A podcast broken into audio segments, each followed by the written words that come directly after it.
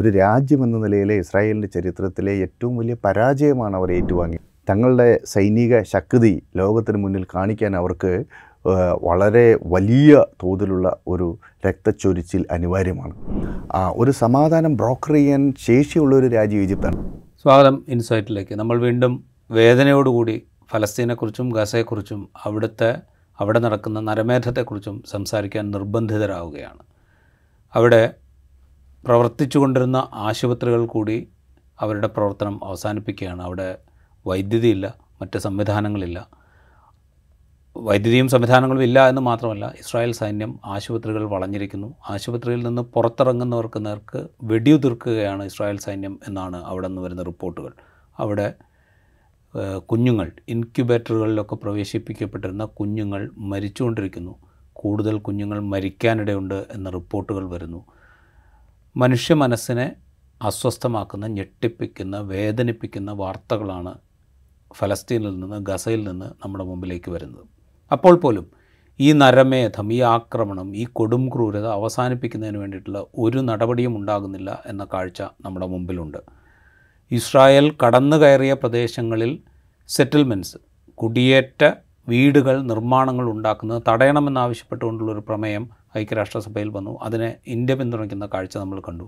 Arab ലീഗിൻ്റെ ഒരു യോഗം ചേർന്നു. അവർ വലിയ ശബ്ദത്തിൽ ഈ ആക്രമണം നിർത്തണം എന്നാവശ്യപ്പെടുന്ന കാഴ്ച നമ്മൾ കണ്ടു. പക്ഷേ ഇതൊന്നും ഇതിനൊന്നും വഴങ്ങുന്ന അവസ്ഥയിലല്ല ഇസ്രായേലും അവിടുത്തെ ബെഞ്ചമിൻ നെതന്യാഹു ഭരണകൂടവും. നമുക്കൊപ്പം ഡോക്ടർ പി ജെ വിൻസെൻ്റ് ഉണ്ട്. നമ്മളിത് സംസാരിക്കുമ്പോൾ ഏതെങ്കിലും കോണിൽ നിന്ന് ഈ ആക്രമണം അവസാനിപ്പിക്കാൻ പാകത്തിലുള്ള ഒരു ഇടപെടൽ ഉണ്ടാകുന്നുണ്ട് എന്ന് തോന്നലുണ്ടോ? തീർച്ചയായിട്ടും ഇല്ല.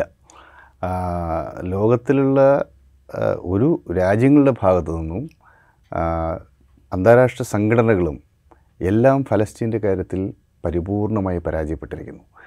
സാധാരണഗതിയിൽ യുണൈറ്റഡ് നേഷൻസിൻ്റെ, യുനെസ്കോ, അതുപോലെ യൂണിസെഫ് തുടങ്ങിയിട്ടുള്ള ഓർഗനൈസേഷനുകളെങ്കിലും ഇപ്പം പൈതൃക സ്ഥാപനങ്ങളുടെ സംരക്ഷണം, അല്ലെങ്കിൽ യൂണിസെഫ് ആണെങ്കിൽ കുട്ടികളുടെ ജീവൻ സംരക്ഷിക്കുക എന്നിത്യാദി കാര്യങ്ങളിലൊക്കെ വളരെ സ്ട്രോങ് ആയിട്ടുള്ള പ്രമേയങ്ങളൊക്കെ പാസ്സാക്കുകയെങ്കിലും ചെയ്യാറുണ്ട്. ഇപ്പോൾ അതുപോലും ഏറെക്കുറെ നിലച്ച മട്ടാണ്. മാത്രമല്ല, ബെഞ്ചമിൻ നെതന്യാഹു പറഞ്ഞൊരു കാര്യം ഗസ ഈസ് ഫിനിഷ്ഡ് എന്നാണ്. അത് കോട്ട് ചെയ്ത് വ്യാപകമായി പ്രചരിക്കുന്നുണ്ട്. മാത്രമല്ല, അമേരിക്കൻ മാധ്യമങ്ങൾ പലതും പോസ്റ്റ് വാർ സിനാറിയോയെക്കുറിച്ചുള്ള ചർച്ചകൾ തുടങ്ങിക്കഴിഞ്ഞു. എന്നുവെച്ചാൽ ഗസയുടെ കാര്യത്തിൽ ഏറെക്കുറെ തീരുമാനമായിരിക്കുന്നു. യുദ്ധത്തിൽ ഇസ്രായേൽ അതിൻ്റെ എല്ലാ സൈനിക ലക്ഷ്യങ്ങളും നേടുന്നതിനോട് അടുത്തുകൊണ്ടിരിക്കുകയാണ്. അധികം താമസിയാതെ തന്നെ തുട യുദ്ധത്തിൻ്റെ തുടക്കത്തിൽ നെതന്യാഹു പറഞ്ഞ കാര്യം ഗസയെ വിജനമാക്കും എന്നതിലേക്ക് അവർ നീണ്ടി നീങ്ങിക്കൊണ്ടിരിക്കുകയാണ്. അപ്പോൾ അമേരിക്കൻ സോഴ്സസിൽ പോസ്റ്റ് വാർ സിനാറിയോയിൽ ഗസയുടെ സ്റ്റാറ്റസ് എന്തായിരിക്കണം എന്നത് സംബന്ധിച്ചുള്ള ചർച്ച തുടങ്ങിയിരിക്കുന്നു. അതിൻ്റെ പ്രതിഫലനമാണ് കഴിഞ്ഞ ദിവസം യുണൈറ്റഡ് നേഷൻസിൽ വന്നിട്ടുള്ള പ്രമേയം. ആ പ്രമേയത്തിലാണ് ഇന്ത്യ ശക്തമായി അതിനെ അനുകൂലിച്ചുകൊണ്ട് വോട്ട് രേഖപ്പെടുത്തിയത്. എന്ന് വെച്ചാൽ ഇസ്രായേൽ അധിനിവേശ പ്രദേശങ്ങളിൽ സെറ്റിൽമെൻറ്റ് ഉണ്ടാക്കാൻ പാടില്ല, അവിടെ നിന്ന് പിന്മാറണം. അതായത് ഒക്കുപ്പൈഡ് ഫലസ്തീനിയൻ ടെറിട്ടറിയിൽ ഇസ്രായേലിലെ പുതിയ അധിവാസ കേന്ദ്രങ്ങൾ നിർമ്മിക്കാൻ പാടില്ല. ആ കാര്യം അർത്ഥശങ്കയ്ക്കിടയില്ലാത്ത വിധം അത്തരമൊരു നടപടിയിലേക്ക് ഇസ്രായേൽ പോകരുത് എന്ന പക്ഷത്ത് ഇന്ത്യ വന്നിരിക്കുന്നു. ഈ പ്രമേയം വരാനുള്ള കാരണം പോലും ഗസയുടെ ഫ്യൂച്ചർ നിർണ്ണയിക്കപ്പെട്ടിരിക്കുന്നു, നിശ്ചയിക്കപ്പെട്ടിരിക്കുന്നു എന്നതുകൊണ്ടാണ്. അപ്പം നോർത്ത് നോർത്തേൺ ഗസ ഏറെക്കുറെ ഇപ്പോൾ വിജനമായിരിക്കുന്നു. ഇനി തെക്കൻ ഗസയിലെ പരിമിതമായ പ്രദേശം ഒഴികെ ബാക്കിയുള്ള പ്രദേശങ്ങളിൽ നിന്ന് കൂട്ടപ്പലായനം ഉണ്ടാകും. ആ പ്രദേശങ്ങൾ, പ്രത്യേകിച്ച് കോസ്റ്റൽ ബെൽറ്റ്, കോസ്റ്റൽ ബെൽറ്റിന് പരിമിതമായ തോതിലെങ്കിലും സാമ്പത്തികമായ വലിയ സാധ്യതകളുണ്ട്. കാരണം അവിടെ എണ്ണയുടെ സാന്നിധ്യം ഉണ്ട്. വലിയ രൂപത്തിലുള്ള എണ്ണശേഖരമില്ലെങ്കിൽ കൂടി ഗസ ഗസയുടെ മേഖലയിൽ Gaza marine one, Gaza marine two എന്നിങ്ങനെ രണ്ട് ഘട്ട മേഖലയിൽ ഗ്യാസിൻ്റെ വലിയ നിക്ഷേപങ്ങൾ കണ്ടെത്തിയിട്ടുണ്ട്. എണ്ണയും ഉണ്ട് എന്നാണ് കരുതപ്പെടുന്നത്. അപ്പം ഒരുപക്ഷെ കൂടുതൽ ഗവേഷണമൊക്കെ നടന്നു കഴിഞ്ഞാൽ, പര്യവേഷണം നടന്നാൽ കൂടുതൽ എണ്ണ റിസോഴ്സസ് കണ്ടെത്താനുള്ള സാധ്യതയുമുണ്ട്. അപ്പോൾ അതുകൊണ്ട് ഈ തന്ത്രപ്രധാനമായ കോസ്റ്റൽ ബെൽറ്റും നോർത്തേൺ ഗസയും ഏറെക്കുറെ ഇസ്രായേലിൻ്റെ അധീനതയിലേക്ക് വരികയും ബാക്കി പ്രദേശങ്ങളിലേക്ക് ഗസൻ ജനത ചുരുക്കപ്പെടുകയും ചെയ്യും എന്ന ഒരു യാഥാർത്ഥ്യമായി ലോകരാഷ്ട്ര രാഷ്ട്രങ്ങൾ അംഗീകരിച്ചു കഴിഞ്ഞു. അപ്പോൾ ഇതിൻ്റെ പ്രതിഫലനമാണ് ഇങ്ങനെ ജനങ്ങൾ ഒഴിഞ്ഞുപോയ പ്രദേശങ്ങളിൽ എന്ത് ചെയ്യും. ആ കാര്യത്തിലാണ് അവിടെ ഇപ്പോൾ ഐക്യരാഷ്ട്രസഭയിൽ പ്രമേയം വരുന്നതും വോട്ടെടുപ്പ് വരുന്നത്. അക്കാര്യത്തിലാണ് വോട്ടെടുപ്പും പ്രമേയം വരുന്നത് എന്ന് വെച്ചാൽ അവിടെ ഇനി നിങ്ങൾ വെസ്റ്റ് ബാങ്കിലോ ഒക്കെ ചെയ്യുന്നത് പോലെ അവിടേക്ക് നിങ്ങൾ ആദിവാസി കേന്ദ്രങ്ങൾ ഉണ്ടാക്കരുത് എന്ന് മുൻകൂട്ടി പറഞ്ഞു വെച്ചിരിക്കുന്നു എന്ന് പറഞ്ഞു കഴിഞ്ഞാൽ ഗസയുടെ വിധി നിർണയം കഴിഞ്ഞിരിക്കുന്നു എന്ന് സാരം. അപ്പോൾ ഇവിടെ ഏറ്റവും സങ്കടകരമായ വസ്തുത ഇക്കാര്യത്തിൽ അവിടെ മരിച്ചു വീഴുന്ന മനുഷ്യരുടെ കാര്യത്തിൽ ഒരു എമ്പതി ഉണ്ടാവണമല്ലോ. ഇപ്പോൾ അണുബോംബ് സ്ഫോടനം ഹിരോഷിമയിൽ നാഗസാക്കിയിലുണ്ട്. അത് അണുബോംബിട്ട് ഒറ്റ ഇടലിൽ അത് കഴിഞ്ഞു, സെക്കൻഡുകൾക്കുള്ളിൽ എല്ലാം കഴിഞ്ഞു. പക്ഷേ ഇത് പടിപടിയായിട്ടുള്ള കൊലപാതകമാണ് ഇവിടെ നടക്കുന്നത്. എന്ന് വെച്ചാൽ എല്ലാ രാജ്യങ്ങൾക്കും അറിയാം, എല്ലാ അന്താരാഷ്ട്ര സംഘടനകൾക്കും അറിയാം അവിടെ അടുത്ത സ്റ്റെപ്പ് എന്താണ്. അങ്ങനെ പടിപടിയായി ആളുകളെ ഒഴിപ്പിച്ചും ജനാധിവാസ കേന്ദ്രങ്ങളിൽ ബോംബിട്ടും ആശുപത്രികളടക്കം തകർത്തും ഇസ്രായേൽ സൈന്യം പടിപടിയായിട്ടാണ് മുന്നേറുന്നത്. ഈ പടിപടിയായ മുന്നേറ്റം പടിപടിയായ ജിനോസൈഡ് കൂടിയാണ്. പക്ഷേ നമ്മുടെ കൺമുമ്പിൽ ഒരു വലിയ നശ വംശഹത്യയുടെ ചിത്രം ഇങ്ങനെ ഇതൾ വിരിഞ്ഞ് വരുന്ന ഘട്ടത്തിൽ അതിനെ തടയാനുള്ള എല്ലാ ശേഷിയും ആഗോള സമൂഹത്തിനുണ്ട് ായിരിക്കെ അങ്ങനെയൊന്നും സംഭവിക്കുന്നില്ല. ഇസ്രായേൽ തുടങ്ങി ഇസ്രായേൽ അവസാനിക്കട്ടെ അവസാനിപ്പിക്കട്ടെ എന്ന നിലയിലേക്ക് കാര്യങ്ങൾ നീങ്ങിയിരിക്കുന്നു. പോസ്റ്റ് വാർ സിനാറിയോ സംബന്ധിച്ചുള്ള ചർച്ചകളും തുടങ്ങിയിരിക്കുന്നു. അത് സംബന്ധിച്ചുള്ള വോട്ടെടുപ്പും കാര്യങ്ങളിലുമൊക്കെ യുണൈറ്റഡ് നേഷൻസ് പോകുന്നു. അപ്പോൾ ഇത് അതിശയകരമായിരിക്കുന്നു എന്ന് തന്നെ വേണം പറയാൻ. അമേരിക്ക ശക്തമായ പിന്തുണ ഇസ്രായേലിന് കൊടുക്കുകയാണ്. അതിനെ വീറ്റോ ചെയ്യാൻ മറ്റ് രാജ്യങ്ങൾക്ക് കഴിയുന്നുമില്ല. റഷ്യയും ചൈനയും ഒന്നും ഇക്കാര്യത്തിൽ നേരിട്ട് ഇടപെടുന്നില്ല. ഒരുപക്ഷെ ഹമാസിനെ വലിയ സംഭാവന സഹായ സഹായിച്ചുകൊണ്ടിരിക്കുന്ന തുർക്കി, ഇറാൻ, അതുപോലെ ഖത്തർ സഖ്യം, ഖത്തറാണ് ഖത്തർ ഇവരുടെ ആസ്ഥാനമെല്ലാം ഖത്തറിലാണ്. അപ്പോൾ ഖത്തർ, ഇറാൻ, തുർക്കി സഖ്യം ഇവർക്കും തുർക്കിയെ സഖ്യത്തിനും കാര്യമായ സഹായം ചെയ്യാൻ സാധിക്കുന്നില്ല. അപ്പോൾ ഇങ്ങനെ ഒരു വലിയ പ്രതിസന്ധിയിൽ ഒരു മാനവികതയുടെ പക്ഷത്ത് നിന്നുകൊണ്ട് അടിയന്തരമായ വെടിനിർത്തലാണ് വേണ്ടത്. ഇപ്പോൾ നാല് മണിക്കൂർ വെടിനിർത്തലൊക്കെ പ്രഖ്യാപിച്ചു എന്നുള്ളത്, അപ്പം ഈ നാല് മണിക്കൂർ ആളുകൾക്ക് ഒഴിഞ്ഞു പോകാനുള്ള ഒരു സൗകര്യം ചെയ്തു കൊടുക്കുന്നു എന്നുള്ളതാണ്. പക്ഷേ അതും കൃത്യമായി പാലിക്കുമെന്ന് ഒരു ഉറപ്പുമില്ല. അപ്പോൾ അതുകൊണ്ട് അടിയന്തരമായി ഹ്യൂമാനിറ്റേറിയൻ സീസ് ഫയർ, കംപ്ലീറ്റ് സീസ് ഫയർ അവിടെ കൊണ്ടുപോകണം. അവിടുത്തെ സിവിലിയൻസിൻ്റെ ജീവൻ രക്ഷിക്കാൻ മറ്റു മാർഗ്ഗമൊന്നുമില്ല. ആ ദിശയിലേക്ക് കാര്യങ്ങൾ നീങ്ങുന്നില്ല. ഇത് നമ്മൾ പറയുമ്പോഴേ ഇപ്പോൾ ഈ കഴിഞ്ഞ ദിവസമൊക്കെ ഈ ഗസയിൽ നിന്ന് ആളുകളിങ്ങനെ കൂട്ടത്തോടെ പലായനം ചെയ്യുന്നതിൻ്റെ ദൃശ്യങ്ങൾ നമ്മുടെ മുമ്പിലേക്ക് വന്നു. അതിപ്പോൾ വടക്കൻ ഗസയിൽ നിന്ന് തെക്കൻ ഗസയിലേക്കാവാം, അതോ ഇനി തെക്കൻ ഗസയിൽ നിന്ന് തന്നെ കൂടുതൽ ഉള്ളേരിയയിലേക്ക് കുറേ കൂടെ ചുരുങ്ങാൻ പാകത്തിലാവാം, എന്തും ആവാം. പക്ഷേ ഈ മനുഷ്യർ അല്ലെങ്കിൽ തന്നെ ലോകത്ത് ഏറ്റവും കൂടുതൽ ജനസാന്ദ്രതയുള്ളൊരു പ്രദേശമാണ് ഈ ഗാസ സ്ട്രിപ്പ് എന്ന് പറയുന്നത്. അപ്പോൾ ഈ മനുഷ്യർ എങ്ങോട്ട് പോകും എന്നുള്ളൊരു വലിയ ചോദ്യമില്ല. ഇവരെങ്ങോട്ടാണ് ഈ പോയിക്കൊണ്ടിരിക്കുന്നത് എന്നുള്ളൊരു ക്വസ്റ്റ്യൻ ഇല്ലേ? തീർച്ചയായിട്ടും ഉണ്ട്. അവർക്ക് പോകാനിടമില്ലല്ലോ. കാരണം ഗസ പൂർണ്ണമായിട്ടും ഇസ്രായേലിൻ്റെ നിയന്ത്രണത്തിലാണ്. ഗസയുടെ ഏത് പോയിൻറ്റും എപ്പോൾ വേണമെങ്കിലും ഇസ്രായേലിൻ്റെ എയർ സ്ട്രൈക്കിന് വിധേയമാകാം എന്ന സാഹചര്യമാണുള്ളത്. ഹിന്ദു റിപ്പോർട്ട് ചെയ്ത ചെയ്ത പോലെ ഒരു തരി മണ്ണ് പോലും അവിടെ സുരക്ഷിതമായിട്ടില്ല. അവർക്ക് പോകാനൊരു ഇടവുമില്ല. ഈ അവസ്ഥയാണ് ഇന്ന് ഗസയിലുള്ളത്. അപ്പോൾ അവർക്കിപ്പോൾ ഇസ്രായേലിൻ്റെ സൈനിക നീക്കം, പ്രത്യേകിച്ച് കരസേനയടക്കം വന്നിട്ടുള്ള മേഖലയിൽ നിന്ന് ഒഴിഞ്ഞു പോകുക എന്ന നിലയിലാണ് ഇപ്പോൾ ആളുകൾ മുന്നോട്ട് പോകുന്നത്. പക്ഷേ ആ പോകുന്ന സ്ഥലങ്ങളിലും ഇസ്രായേലിൻ്റെ ബോംബാർഡ്മെൻറ്റ് നടക്കുന്നുണ്ട് എന്നുള്ളൊരു വാസ്തവമാണ്. അതേസമയം ഇപ്പോൾ നോർത്തേൺ ഗസ മേഖലയിലേക്കും ഇപ്പോൾ അൽഷിഫ ഹോസ്പിറ്റൽ നേരത്തെ രാജീവ് സൂചിപ്പിച്ചതുപോലെ സ്നൈപ്പേഴ്സ് അതിൻ്റെ പല ഭാഗങ്ങളിലും നിലയുറപ്പിച്ചിരിക്കുന്നുവെന്നും അവർ ആരെയാണോ കൊല്ലണമെന്ന് ഉദ്ദേശിക്കുന്ന അവർ ആശുപത്രിയിൽ രോഗിയായിട്ടെത്തിയാലും ചികിത്സയ്ക്കെത്തിയാലും ചികിത്സ കഴിഞ്ഞ് പുറത്തേക്ക് വന്നാലും ഉടനടി അവരെ വെടിവെച്ച് കൊലപ്പെടുത്തും എന്ന നിലയ്ക്ക് ആ ഹോസ്പിറ്റൽ പൂർണ്ണമായിട്ടും ഇസ്രായേലി സ്നൈപ്പേഴ്സ് സറൗണ്ട് ചെയ്തിരിക്കുന്നു എന്ന വിവരം നമുക്ക് കിട്ടുകയാണല്ലോ. അപ്പോൾ ഈ ഒരു സാഹചര്യത്തിൽ അവർക്ക് ഈ ഇസ്രായേലിൻ്റെ കരസേന വരുന്ന മേഖലയിൽ നിന്നും വരാത്ത മേഖലയിലേക്ക് എന്ന നിലയ്ക്കുള്ള ഒരു പാലായനമാണ് ഇപ്പോൾ അവിടെ ഉണ്ടാകുന്നത്. ഇങ്ങനെ പോകുമ്പോഴും പോകുന്ന സ്ഥലങ്ങളിൽ അവർക്ക് വെള്ളമില്ല, മറ്റ് ഭക്ഷണമില്ല, കരണ്ടില്ല, മൊബൈൽ ഫോൺ ഉപയോഗിക്കാനുള്ള സൗകര്യങ്ങളില്ല. അപ്പം ഇങ്ങനെ യാതൊരു ആധുനിക ജീവിതത്തിൻ്റേതായ ഒരു ചിഹ്നങ്ങളും അവിടെ അവശേഷിക്കുന്നില്ല. പൂർണ്ണമായും അഭയാർത്ഥികളായി അഭയമില്ലാതെ അവർ അവിടെ തുടരുകയാണ്. അവർക്ക് ഭക്ഷണമടക്കമുള്ള സംവിധാനങ്ങൾ യുണൈറ്റഡ് നേഷൻസിൻ്റെ ഈ അഭയാർത്ഥി സംരക്ഷണ സംവിധാനത്തിലൂടെ കിട്ടുക എന്നല്ലാതെ മറ്റൊരു നിവൃത്തിയുമില്ല. അതാവട്ടെ പൂർണ്ണമായി നിയന്ത്രിക്കപ്പെട്ടിരിക്കുന്നു. ചികിത്സയും ഇതുപോലെ ഇപ്പോൾ ഡോക്ടേഴ്സ് വിത്തൗട്ട് ബോർഡേഴ്സിനൊന്നും അവിടെ പ്രവർത്തിക്കാൻ പറ്റുന്ന സാഹചര്യമില്ല. അവിടെ നിന്ന് ഒരു പത്ര റിപ്പോർട്ടും പുറത്തു വരുന്നില്ല. അപ്പം അൽ ജസീറയെല്ലാം കാണിക്കുന്ന വിഷ്വൽസ് കണ്ടാൽ തന്നെ നമുക്കറിയാം അത് മൊബൈലിൽ ഷൂട്ട് ചെയ്തിട്ടുള്ള ചിത്രങ്ങളാണ്. അപ്പം അവിടെ ലോകത്തിലുള്ള പ്രമുഖ മാധ്യമ സ്ഥാപനങ്ങളുടെ ഒന്നും റിപ്പോർട്ടേഴ്സ് ഇപ്പോൾ ഗസയിലില്ല. കാരണം അവർക്ക് സംരക്ഷണം കൊടുക്കാൻ പറ്റില്ല എന്ന് ഇസ്രായേൽ വ്യക്തമാക്കിയിട്ടുണ്ട്. അതുകൊണ്ട് ഇപ്പം ജേർണലിസ്റ്റ് വിത്തൗട്ട് ബോർഡേഴ്സ് അവർക്ക് പോലും അവിടെ വർക്ക് ചെയ്യാൻ പറ്റുന്നില്ല. കാരണം ഏത് നിമിഷവും കൊല ചെയ്യപ്പെടാം എന്നുള്ളതാണ് സാഹചര്യം. മാത്രമല്ല ടാർഗറ്റഡ് കില്ലിങ്ങും നടക്കുന്നുണ്ട്.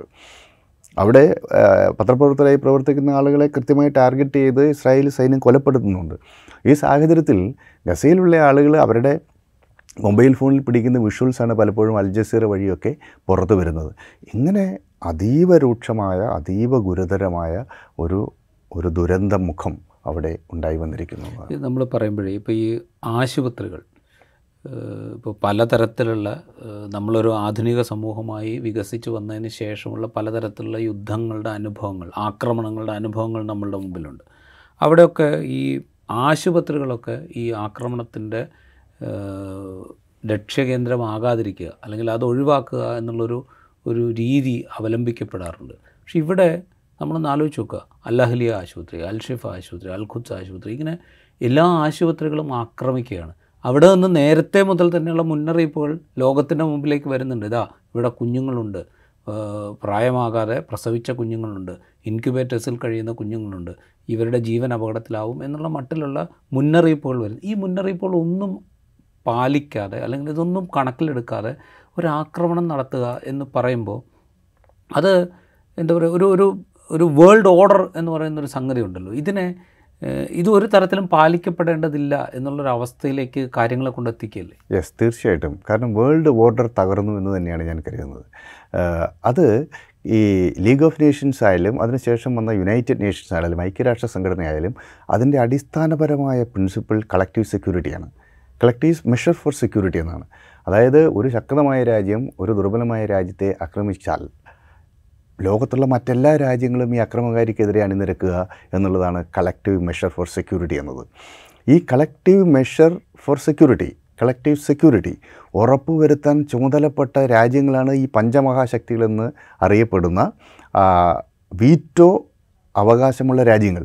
അതിൽ റഷ്യയുണ്ട്, അമേരിക്കയുണ്ട്, ഫ്രാൻസ്, ബ്രിട്ടൻ, ചൈന. ഈ അഞ്ച് രാജ്യങ്ങൾക്കാണ് ഉത്തരവാദിത്വം. അപ്പോൾ ഇവിടെ ഫലസ്തീൻ എന്ന് പറയുന്ന ഒരു രാജ്യം പോലുമല്ല.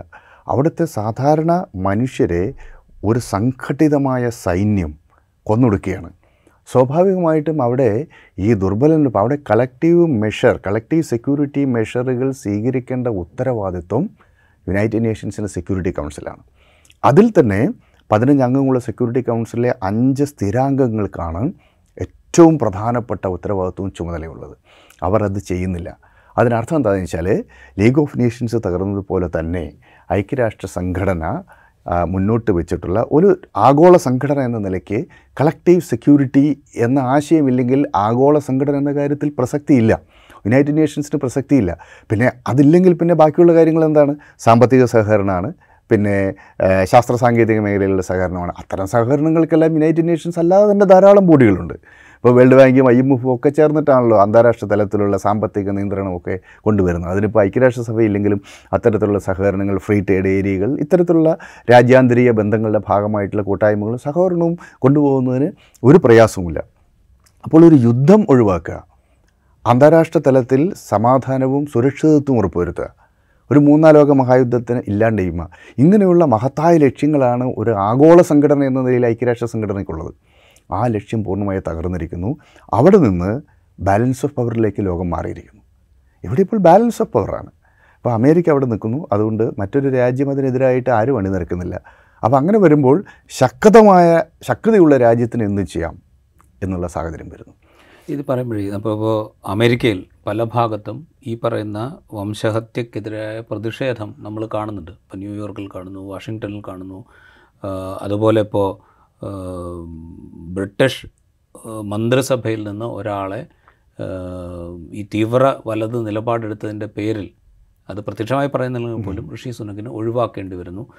അപ്പോൾ ലോകത്താകമാനം ജനങ്ങൾക്കിടയിൽ ഈ പറയുന്ന വികാരമുണ്ട്, ഈ നടക്കുന്നത് മനുഷ്യഹത്യയാണ്, വംശഹത്യയാണ്, നിരാലംബരായൊരു ജനതയ്ക്ക് മേൽ ആയുധവർഷം നടത്തുകയാണ് എന്നുള്ളൊരു വികാരം ലോകമെമ്പാടുമുള്ള ജനങ്ങൾക്കിടയിലുണ്ട്. പക്ഷേ ഇത് ഒരു കാരണവശാലും അധികാരത്തിലിരിക്കുന്ന പവർ കൈകാര്യം ചെയ്യുന്ന ആളുകളുടെ അടുത്തേക്ക് എത്തുന്നേയില്ല എന്നുള്ളൊരവസ്ഥ ഉണ്ട്.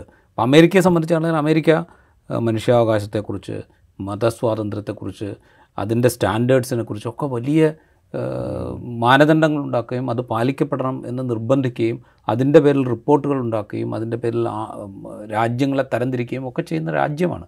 അവിടുത്തെ ജനങ്ങൾ വലിയ ജനാധിപത്യ അവകാശങ്ങളെക്കുറിച്ച് സംസാരിക്കുന്ന ആളുകളാണ്. ഇങ്ങനെയുള്ള ഒരു ഒരു ജനക്കൂട്ടത്തിൻ്റെ പ്രതിഷേധത്തെ ഒരു നിലയ്ക്കും വകവയ്ക്കേണ്ടാത്തൊരവസ്ഥ ഈ അധികാര കേന്ദ്രങ്ങൾക്കുണ്ടാകുന്നു എന്നുള്ളത് ഐക്യരാഷ്ട്രസഭയുടെ പ്രസക്തി ഇല്ലാതാക്കുന്ന പോലെ തന്നെ നമ്മുടെ ഒരു ജനാധിപത്യ സമൂഹത്തിൻ്റെ പ്രസക്തി കൂടെ ഇല്ലാതാക്കുന്നതല്ലേ. തീർച്ചയായിട്ടും അത് വളരെ പ്രധാനപ്പെട്ടൊരു പോയിൻ്റാണ്. കാരണം ഇത്രയും വലിയ പ്രതിഷേധം ലോകത്തുണ്ടാകുന്നു. അതിലിപ്പം അമേരിക്കയിൽ നിന്ന് കിട്ടുന്ന വിവരങ്ങൾ, പ്രത്യേകിച്ച് ന്യൂയോർക്കിലെ സിറ്റി സെൻറ്ററിൽ ജൂതന്മാരുടെ വലിയൊരു കൂട്ടായ്മ ഉണ്ടായി.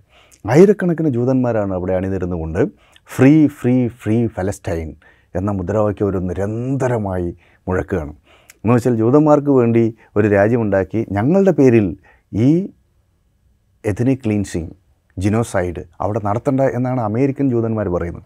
അങ്ങനെ നമ്മൾ സാധാരണഗതിയിൽ പ്രതീക്ഷിക്കപ്പെടാത്ത മേഖലയിൽ നിന്ന്, വിശിഷ്യ യൂറോപ്പിൽ നിന്നും അമേരിക്കയിൽ നിന്നൊക്കെ അടിയന്തരമായി യുദ്ധം അവസാനിപ്പിക്കണം എന്ന നിലയിൽ ശക്തമായ ജനരോഷം ഉയർന്നു വരുന്നുണ്ട്.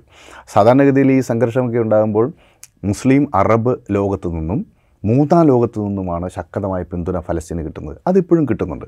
ഉദാഹരണമായിട്ട് ലാറ്റിൻ അമേരിക്കൻ ബ്ലോക്ക് എൻ ബ്ലോക്കായി ഇസ്രായേലിനെതിരെ അണിനിരുന്നിരിക്കുകയാണ്. അത് ബൊളീവിയ അടക്കമുള്ള രാജ്യങ്ങൾ ഇസ്രായേലുമായിട്ട് നയതന്ത്ര ബന്ധങ്ങൾ ഒഴിവാക്കുന്നു, അവിടെ നിന്ന് അവരുടെ അംബാസിഡർമാരെ തിരിച്ചു വിളിക്കുന്നു. അങ്ങനെ ശക്തമായ നടപടിയിലേക്ക് അവർ പോകുന്നുണ്ട്. ഇപ്പം ദക്ഷിണാഫ്രിക്കയുടെ ഒരു മിനിസ്റ്റർ അവിടെ നടക്കുന്നത് വംശഹത്യയാണ് എന്ന് കഴിഞ്ഞ ദിവസം പറയുകയുണ്ടായി. ഇങ്ങനെ ഗ്ലോബൽ സൗത്ത്, അതിൽ തന്നെ ദക്ഷിണ ലാറ്റിൻ അമേരിക്ക ലാറ്റിൻ അമേരിക്ക ഒരു പിങ്ക് വസന്തം പരിപൂർണമായി വിരിഞ്ഞു നിൽക്കുന്ന ഒരു ഒരു കോണ്ടിനെൻ്റാണ് ലാറ്റിൻ അമേരിക്ക. അവിടെ ലുലു ഡിസിൽവ തിരഞ്ഞെടുക്കപ്പെട്ടതോടുകൂടി എല്ലാ ഒട്ടുമിക്ക ഏകദേശം നൂറ് ശതമാനം എന്ന് തന്നെ പറയാവുന്ന തരത്തിൽ ഇടതുപക്ഷ പ്രസിഡൻറ്റുമാർ, ഇടതുപക്ഷ തിരഞ്ഞെടുക്കപ്പെട്ട ഇടതുപക്ഷക്കാർ ഭരണത്തിലിരിക്കുന്ന രാജ്യങ്ങളാണ് ലാറ്റിൻ അമേരിക്ക. ലാറ്റിൻ അമേരിക്ക വളരെ ശക്തമായി ഇതിനെതിരെ രംഗത്ത് വന്നിട്ടുണ്ട്. അതുപോലെ ആഫ്രിക്കൻ രാജ്യങ്ങളും. ഏഷ്യയിൽ നിന്നും വ്യാപകമായ തോതിൽ ഫലസ്തീന് പിന്തുണ കിട്ടുന്നുണ്ട്. പക്ഷേ ഒരു ഒരു വലിയ പ്രശ്നം യഥാർത്ഥത്തിൽ ഉക്രൈൻ റഷ്യ യുദ്ധത്തിൻ്റെ ഭാഗമായി രൂപപ്പെട്ടു വന്ന ഒന്നാണ്. ഈ സാധാരണഗതിയിൽ കിഴക്കൻ യൂറോപ്പും പടിഞ്ഞാറൻ യൂറോപ്പും അത് അമേരിക്ക ഇസ്രായേൽ അച്ചുതണ്ടിനെതിരായിട്ട് പലപ്പോഴും രംഗത്ത് വന്നിട്ടുണ്ട്. പക്ഷേ നിലവിലുള്ള അവസ്ഥ എന്താ വെച്ചാൽ ഒരു റഷ്യ പേടി യൂറോപ്പിൽ മുഴുവനുണ്ടായിട്ടുണ്ട്. അതുകൊണ്ട് യൂറോപ്യൻ രാജ്യങ്ങളെല്ലാം നാറ്റോയുടെ കുടക്കീഴിലേക്ക് വരാൻ മത്സരിക്കുകയാണ്. അങ്ങനെയാണ് ഫിൻലാൻഡ് വന്നു, ഇപ്പോൾ സ്വീഡൻ അതിന് തയ്യാറായി നിൽക്കുന്നു. അതുപോലെ ഏഷ്യയിലെ പല രാജ്യങ്ങളും, കിഴക്കൻ കിഴക്കൻ യൂറോപ്പിലെ പല രാജ്യങ്ങളും അതിന് തയ്യാറാകുന്നു. ഇങ്ങനെ വന്നപ്പോൾ അമേരിക്കയ്ക്ക് ഒരിക്കൽ കൂടി യൂറോപ്പിന് മേലെ, അത് കിഴക്കൻ യൂറോപ്പ് അടങ്ങുന്ന യൂറോപ്പ്, ക്ലാസിക്കൽ കാലത്ത് പ്രത്യേകിച്ച് ശീതയുദ്ധത്തിൻ്റെ കാലത്ത് പടിഞ്ഞാറൻ യൂറോപ്പ് മാത്രമേ അമേരിക്കയുടെ കുടക്കീഴിലുള്ളൂ. ഇപ്പോൾ കിഴക്കൻ യൂറോപ്പ് കൂടി അവരുടെ കുടക്കീഴിൽ വന്നിരിക്കുന്നു. സ്കാൻഡിനേവിയൻ രാജ്യങ്ങൾ, സ്വീഡനും ഫിൻലൻഡ് അടക്കമുള്ള സ്കാൻഡിനേവിയൻ രാജ്യങ്ങൾ കൂടി അതിലേക്ക് വന്നിരിക്കുന്നു. അപ്പോൾ ഈ യൂറോപ്യൻ മേഖലയിൽ അസാമാന്യമായ സ്വാധീനം ഇപ്പോൾ അമേരിക്കയ്ക്ക് ഉണ്ടാക്കാൻ സാധിച്ചിരുന്നു. അതുകൊണ്ടാണ് ഈ രാജ്യങ്ങളിലൊക്കെ ശക്തമായ പ്രതിഷേധങ്ങൾ വരുന്നുണ്ട്. അതിനെ അതിലംഘിക്കാൻ അവർക്ക് കഴിയുന്നത് ഈ അമേരിക്കയുടെ സൈനിക കുട, സൈനിക സംരക്ഷണമില്ലാതെ നിൽക്കാൻ കഴിയില്ല എന്ന പൊതുധാരണ, അതൊരു കൺസെൻസസായി യൂറോപ്പിലും, പശ്ചിമ യൂറോപ്പിൽ മാത്രമല്ല കിഴക്കൻ യൂറോപ്പിലും രൂപപ്പെട്ടിരിക്കുന്നു. അതുകൊണ്ട് ആ രാജ്യങ്ങളൊന്നും തന്നെ ഈ വിഷയത്തിൽ ഭരണാധികാരികളുടെ ഭാഗത്തു നിന്ന് അമേരിക്ക ഇസ്രായേൽ അച്ചുതണ്ടിന് വിരുദ്ധമായൊരു തീരുമാനം വരുന്നുമില്ല. ഇത്തരം ഘടകങ്ങളെല്ലാം ചേർക്കുമ്പോഴാണ് അനുസ്യൂതം ഈ ഈ നരഹത്യ തുടരുന്ന അവസ്ഥയിലേക്ക് കാര്യങ്ങൾ എത്തിയത്. നമ്മൾ പറയുമ്പോൾ ഇപ്പോൾ ഈ കഴിഞ്ഞ ദിവസം അറബ് ലീഗിൻ്റെ യോഗം ചേരുകയും രണ്ട് രാഷ്ട്രങ്ങൾ, അതായത് സ്വതന്ത്ര ഫലസ്തീനും ഇസ്രായേലും എന്നുള്ള പണ്ട് തന്നെ അംഗീകരിക്കപ്പെട്ട് അത് നടപ്പാക്കുകയാണ് വേണ്ടത് എന്ന് അവർ ആവശ്യപ്പെടുകയും ഈ ആക്രമണം ഉടനടി അവസാനിപ്പിക്കണമെന്ന് അവർ ആഹ്വാനം ചെയ്യുകയും ഒക്കെ ചെയ്തു കഴിഞ്ഞു ചെയ്തിട്ടുണ്ട്. പക്ഷേ എങ്കിൽ പോലും അവരൊരു അഗ്രസീവായ സ്റ്റെപ്പിലേക്ക് ഇതുവരെ പോയിട്ടില്ല. അത് പോകാതിരിക്കുന്നതിന് മറ്റു പല കാരണങ്ങളുണ്ടാകും, പക്ഷേ അവർക്കൊരു ലിമിറ്റുണ്ട്. ആ ലിമിറ്റിനപ്പുറത്തേക്ക് കാര്യങ്ങൾ പോയിക്കൊണ്ടിരിക്കുന്ന കാഴ്ചയാണ് നമ്മളിപ്പോൾ കണ്ടുകൊണ്ടിരിക്കുന്നത്. അപ്പോൾ ഇത് ഏതളവ് വരെ ഈ പറയുന്ന രീതിയിൽ ഈ അമേരിക്കയോടുള്ള വിധേയത്വമോ അമേരിക്കയുടെ സ്വാധീനമോ അമേരിക്കയുടെ സൈനിക ശക്തിയോ ഇത്തരം കാര്യങ്ങളെയൊക്കെ വകവെച്ചുകൊണ്ടുള്ള ഒരു നിലപാട് ഏതളവിൽ ഇവർ തുടരും എന്നുള്ളൊരു ഒരു ചോദ്യമില്ലേ? അറബ് ലീഗിൻ്റെ യോഗത്തിൽ വലിയ വിമർശനം ഉണ്ടായതാണ്. അപ്പോൾ ഇതിനൊരു ലിമിറ്റുണ്ടല്ലോ, ആ ലിമിറ്റ് ഏതാണ്ട് എത്തിയിരിക്കുന്നു എന്ന് നമ്മൾ പറയേണ്ടി വരില്ലേ? തീർച്ചയായിട്ടും. ഇപ്പം നേരത്തെ രാജീവ് സൂചിപ്പിച്ചതുപോലെ ഈ ആശുപത്രി മാത്രമല്ല, മനുഷ്യൻ്റെ അവസാനത്തെ അഭയകേന്ദ്രമായി നമ്മൾ കാണുന്നത് വീടാണ്. ആശുപത്രിയേക്കാൾ പ്രധാനമാണ് വീടുകൾ. അപ്പോൾ ഇസ്രായേൽ കഴിഞ്ഞ ഒക്ടോബർ ഒമ്പതിന് ശേഷം അവിടെ പ്രത്യേകിച്ച് നോർത്തേൺ ഗാസയിൽ നടത്തിയിട്ടുള്ള കാർപ്പറ്റ് ബോംബിംഗ് പൂർണ്ണമായും വീടുകൾ തകർക്കുക എന്നുള്ളതായിരുന്നു. അവിടുത്തെ ആൾ ഫ്ലാറ്റുകൾ പൂർണ്ണമായി ഫ്ലാറ്റാക്കുക, അതായിരുന്നു അവരുടെ ബോംബിങ്ങിൻ്റെ പ്രാഥമികമായ ലക്ഷ്യം. അതവർ നിർവഹിച്ചു കഴിഞ്ഞു.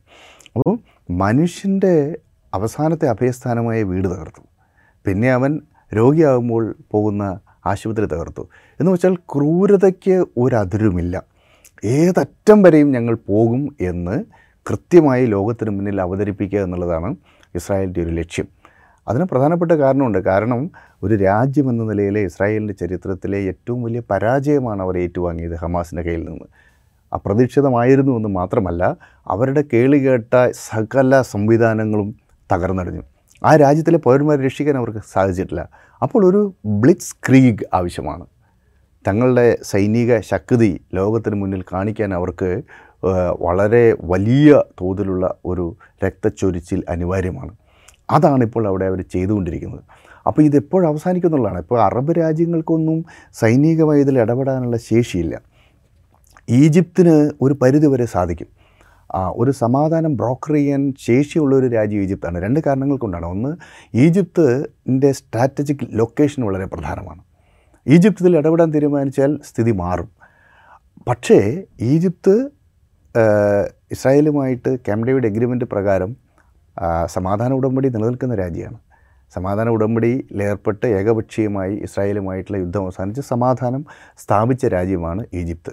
ഈജിപ്തിനതുകൊണ്ട് ആ സമാധാന ഉടമ്പടി ലംഘിക്കുന്നതിന് അവർക്ക് പ്രയാസമുണ്ടാകും. രണ്ടാമത്തെ വിഷയം എന്താ വെച്ചാൽ അവരുടെ നാഷണൽ ഇൻട്രസ്റ്റാണ്. കാരണം ഈ ഗസ റഫ ഗേറ്റ് തുറന്ന് അവിടേക്ക് തള്ളി വരുന്ന ഫലസ്തീൻ അഭയാർത്ഥികൾ അവർ നഗവ് സിനായി പെനിൻസുല മേഖലയിൽ കൂടിക്കഴിഞ്ഞാൽ അത് അവരെ സ്ഥിരപ്പെടാനുള്ള സാധ്യതയുണ്ട്. ഒരുപക്ഷേ ആ പ്രദേശത്തിൻ്റെ നിയന്ത്രണം ഈജിപ്തിന് നഷ്ടപ്പെടാനും സാധ്യതയുണ്ട്. അപ്പോൾ അത്തരത്തിൽ അഭയാർത്ഥികളെ സ്വീകരിച്ച് അത് അവരുടെ നാടായി മാറുമോ എന്നുള്ള ആശങ്കയുള്ളത് കൊണ്ടാണ് അവർ വലിയ തോതിൽ അഭയാർത്ഥികളെ സ്വീകരിക്കാതിരിക്കുന്നത്.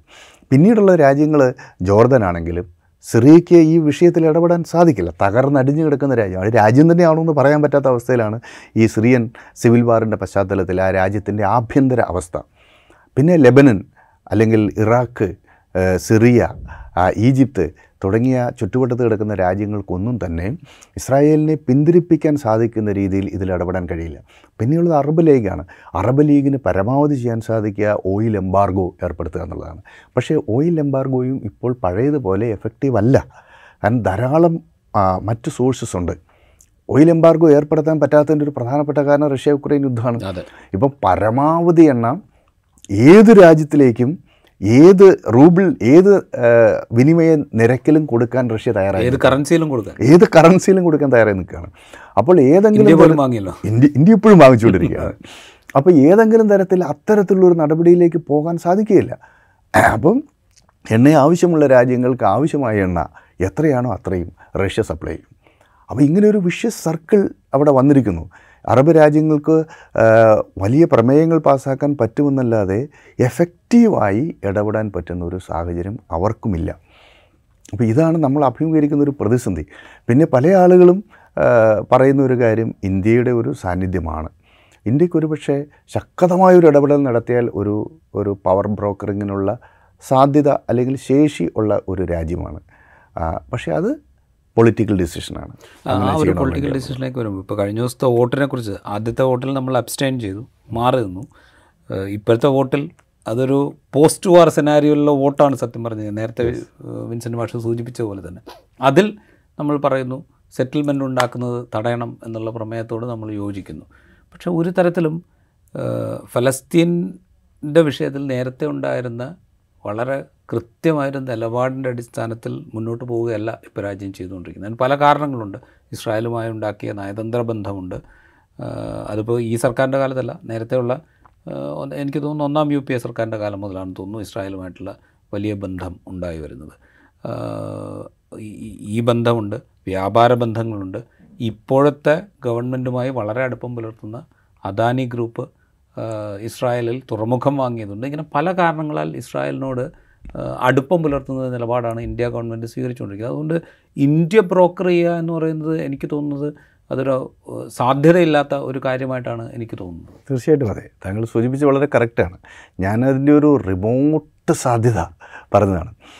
കാരണം താങ്കൾ സൂചിപ്പിച്ച പോലെ ആയിരത്തി തൊള്ളായിരത്തി തൊണ്ണൂറ്റി രണ്ടില് പി വി നരസിംഹറാവുവിൻ്റെ കാലത്താണ് സമ്പൂർണ്ണ നയതന്ത്ര ബന്ധങ്ങൾ സ്ഥാപിക്കുന്നത്.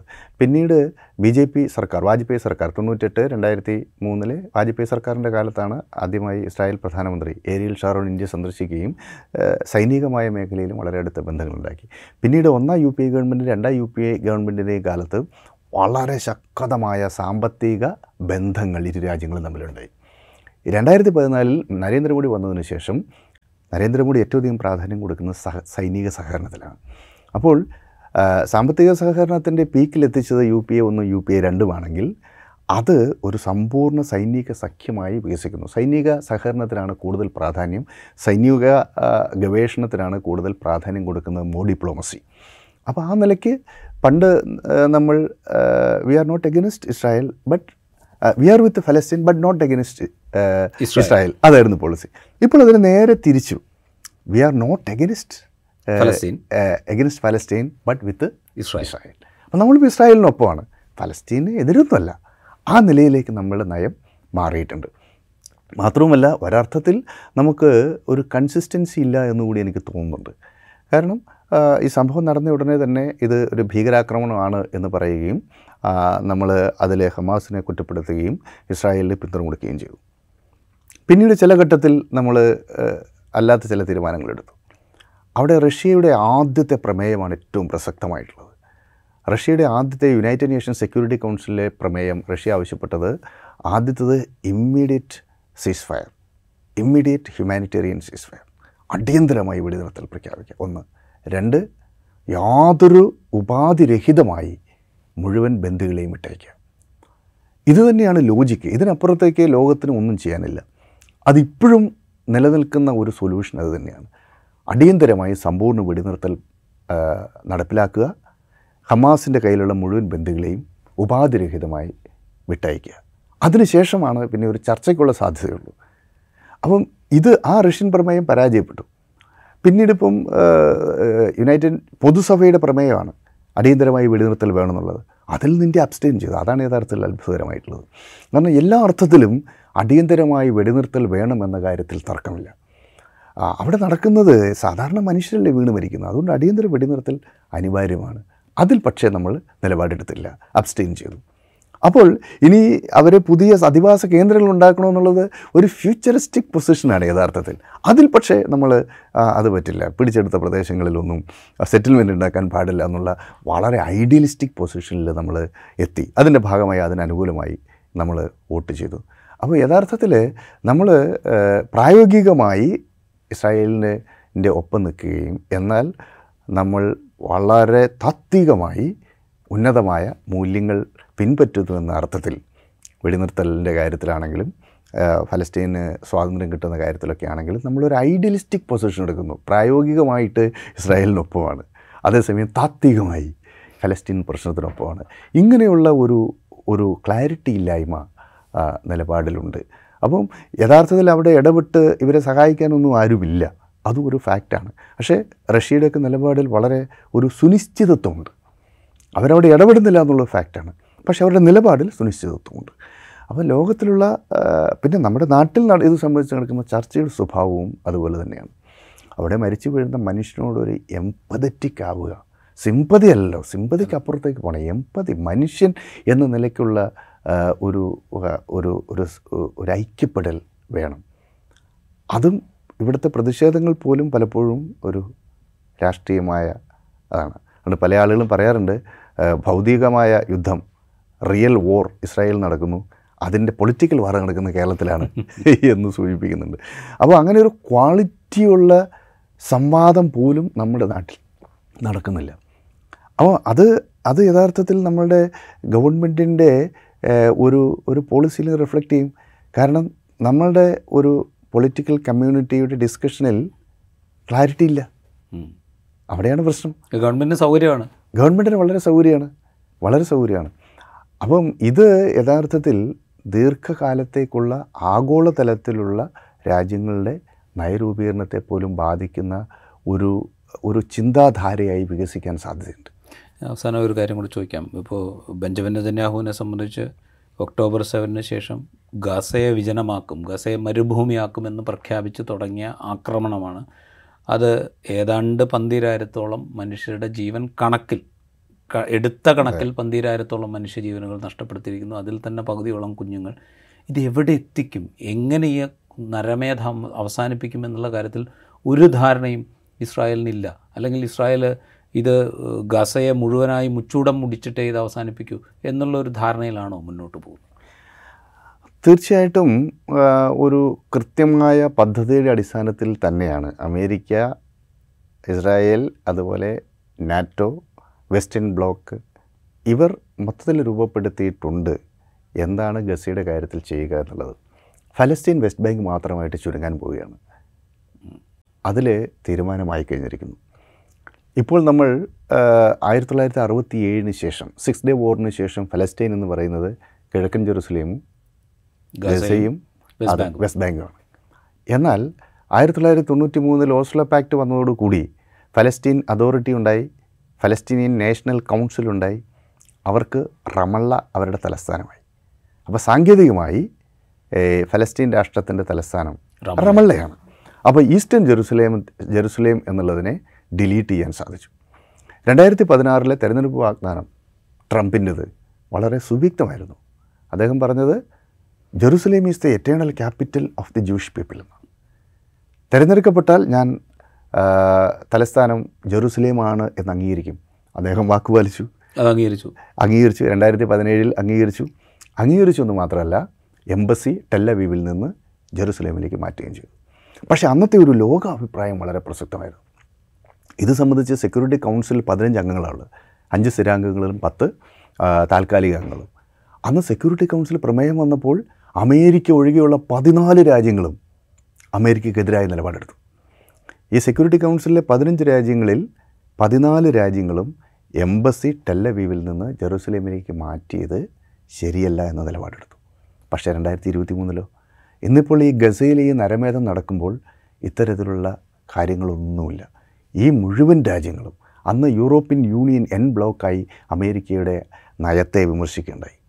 ഇന്ന് ഈ യൂറോപ്യൻ യൂണിയൻ രാജ്യങ്ങളെല്ലാം എൻ ബ്ലോക്കായി ഇസ്രായേലിനൊപ്പമാണ്. അപ്പോൾ ഇതിൻ്റെ ഈ ഇതിലിനിയിപ്പം എവിടേക്കാണ് ഒരു സൊല്യൂഷൻ എന്നത് നമുക്ക് സങ്കല്പിക്കാൻ പറ്റാത്ത തലത്തിലാണ് നീങ്ങുന്നത്. പക്ഷേ നോർത്തേൺ ഗസയും കോസ്റ്റൽ ഗസയും പൂർണ്ണമായി ഇസ്രായേലിൻ്റെ നിയന്ത്രണത്തിൽ വരികയും തെക്കൻ ഗസയിൽ തെക്ക് കിഴക്കൻ മേഖലയിലേക്ക് ഗസൻ ഗസയിലുള്ള ജനങ്ങളെ കുടിയൊഴിപ്പിക്കുകയും ചെയ്യുക എന്ന തന്ത്രമാണ് സ്ട്രാറ്റജിക്കായി ഇസ്രായേൽ സ്വീകരിക്കുന്നതെന്നാണ് അവരുടെ സൈനിക നീക്കത്തിൻ്റെ ഒരു സ്വഭാവം വെച്ചിട്ട് നമുക്ക് മനസ്സിലാക്കാൻ സാധിക്കുക. കാരണം ഈ അഭയാർത്ഥികൾക്ക് പുറത്തേക്ക് പോകാൻ വഴിയില്ല. റഫ ഗേറ്റ് കടന്ന് ഈജിപ്തിലേക്ക് ഒരു ഫിൽട്രേഷൻ സാധ്യവുമല്ല. അപ്പോൾ പിന്നെയുള്ളത് മെഡിറ്ററേനിയൻ ആണ്. ബാക്കി അൻപത്തൊന്ന് കിലോമീറ്റർ ഇസ്രായേലുമായിട്ടുള്ള അതിർത്തി മേഖലയിലാണ്. ഇസ്രായേലിലേക്ക് അവർക്ക് കടന്നു പോകാനും പറ്റില്ല. അപ്പോൾ അതുകൊണ്ട് തൽക്കാലം അവരെ അവിടുന്ന് പുറത്താക്കുക സാധ്യമല്ല. പുറത്താക്കാൻ ഒരു ഔട്ട്ലെറ്റ് ഇല്ല, അതുകൊണ്ടാണ്. അപ്പോൾ തന്ത്രപ്രധാനമായ ഗസയുടെ കോസ്റ്റൽ മേഖലയും നോർത്തേൺ ഗസയും വിജനമാക്കി അത് ഇസ്രായേലിൻ്റെ നിയന്ത്രണത്തിൽ നിലനിർത്തി ബാക്കി ആളുകളെ ഈ തെക്ക് കിഴക്കൻ മേഖലയിലേക്ക് കേന്ദ്രീകരിപ്പിക്കുക, അത് ഒരു വലിയ അഭയാർത്ഥി ക്യാമ്പായി അവിടെ നിലനിർത്തുക എന്നതായിരിക്കും ഇസ്രായേൽ ആത്യന്തികമായി ലക്ഷ്യം വയ്ക്കുന്നത്. അതല്ലാതെ നിലവിലുള്ള അവരുടെ സൈനിക നീക്കത്തിന് മറ്റൊരു ലക്ഷ്യവും നേടാനും സാധിക്കില്ല. അല്ല എന്തായാലും എങ്ങനെയായാലും ഈ ഇരുപത്തിമൂന്ന് ലക്ഷം ആളുകളെ കൊലപ്പെടുത്തുക എന്ന് പറയുന്നത് അസാധ്യമാണ്. ഒരു പക്ഷേ ഇപ്പോൾ തന്നെ നടന്നിട്ടുള്ള പതിനഞ്ച് പന്ത്രണ്ടായിരത്തോളം ആളുകൾ ഇതിനകം കൊല ചെയ്യപ്പെട്ടിട്ടുണ്ടല്ലേ. കൊളാറ്ററൽ ഡാമേജ് എല്ലാം കണക്കാക്കിയാൽ ഇതിനകം തന്നെ ഒരു പത്ത് മുപ്പതിനായിരം ആളുകളെങ്കിലും മരണപ്പെടുകയും മരണാസന്നരാകുകയും ചെയ്തിട്ടുണ്ട്. അത് ഒരുപക്ഷെ ലക്ഷമായി മാറിയേക്കാം. എന്നാൽ പോലും ഇരുപത്തിരണ്ട് ലക്ഷം മനുഷ്യർ അവിടെ ഉണ്ട്. ഈ കണക്കൊക്കെ പറയുമ്പോൾ വലിയ സങ്കടത്തോടുകൂടി നമുക്ക് പറയാൻ പറ്റുള്ളൂ. ഒരു മനുഷ്യൻ്റെ മരണം പോലും എത്ര സങ്കടകരമാണ്. നമ്മളിവിടെ ലക്ഷങ്ങളെക്കുറിച്ച് സംസാരിക്കുകയാണ്. അങ്ങനെ സംസാരിക്കേണ്ടി വരുന്ന ഒരു ദുരന്തം ഈ മനുഷ്യനെന്ന നിലയിൽ നമ്മൾ അഭിമുഖീകരിക്കുന്നുണ്ടോ എന്നുള്ളതാണ് വലിയ പ്രതിസന്ധി. പക്ഷേ അങ്ങനെ അത് പക്ഷേ പറയാതിരിക്കാൻ പറ്റാത്തതുകൊണ്ടാണ് ഞാൻ ഈ കണക്ക് പറയുന്നത്. അപ്പോൾ അങ്ങനെ ഒരു ഒരു മൊത്തമായി അവരെ വൈപ്പ് ഔട്ട് ചെയ്യുക എന്നുള്ളത് സാധ്യമല്ല. അപ്പോൾ ഇവർ ഈ തെക്ക് കിഴക്കൻ ഗസ മേഖലയിലേക്ക് കേന്ദ്രീകരിക്കുകയും കോസ്റ്റൽ ബെൽറ്റും നോർത്തേൺ ഗസയും പൂർണ്ണമായി നിയന്ത്രണത്തിൽ നിർത്തുകയും ചെയ്താൽ ഇസ്രായേൽ പരിപൂർണമായി അവർക്ക് അവരുടെ യുദ്ധലക്ഷ്യങ്ങൾ നേടാൻ സാധിക്കും. ഒരുപക്ഷെ ആ ദിശയിലേക്കുള്ള ഒരു നീക്കമായിരിക്കും അവർ നടത്തുക എന്ന് ഞാൻ കരുതുകയാണ്. റൈറ്റ്. എത്ര കാലം ഈ നരമേധത്തിന് മുന്നിൽ ലോകം ഇങ്ങനെ കണ്ണടച്ച് ഞങ്ങൾ അപലപിക്കുന്നു എന്ന് പറഞ്ഞുകൊണ്ട് നിശബ്ദമായി ഈ നരമേധത്തെ കണ്ടുകൊണ്ടിരിക്കും എന്നുള്ളതാണ് നമ്മൾ ഇനിയും കാത്തിരിക്കേണ്ടത്. ഇസ്രായേലിന് സൈനിക ലക്ഷ്യങ്ങൾക്കപ്പുറത്തുള്ള സാമ്പത്തിക ലക്ഷ്യങ്ങൾ കൂടി ഈ ആക്രമണത്തിനും അധിനിവേശത്തിനും ഉണ്ട് എന്നുള്ളത് നേരത്തെ മുതൽ തന്നെ അറിയാവുന്നതാണ്. ഇതിനകം മൂന്ന് ലക്ഷത്തി തൊണ്ണൂറായിരം ഫലസ്തീൻകാരാണ് അവിടെ ഈ ഒക്ടോബർ ഏഴിന് ശേഷം തൊഴിൽ രഹിതരായത് എന്നുകൂടി നമ്മളുടെ മുമ്പിലേക്ക് വരുന്ന കണക്കുകളുണ്ട്. അപ്പോൾ ഫലസ്തീൻ എന്ന് പറയുന്നൊരു രാഷ്ട്രത്തെ സമ്പൂർണ്ണമായി തുടച്ചു നീക്കുകയോ അല്ലെങ്കിൽ ഇസ്രായേലിനകത്തുള്ള ഒരു ആഭ്യന്തര അഭയാർത്ഥിക്കൂട്ടമായി ഫലസ്തീൻ ജനതയെ മാറ്റുകയോ ചെയ്യുക എന്ന ലക്ഷ്യത്തിലേക്കാണ് ഇസ്രായേൽ നടന്നെടുക്കുന്നത്. അതിനു മുമ്പിലാണ് നമ്മൾ നിശബ്ദരായി ഇരിക്കുന്നത്. ഇൻസൈറ്റിൽ മറ്റൊരു വിഷയവുമായി വീണ്ടും കാണാം. Thank U.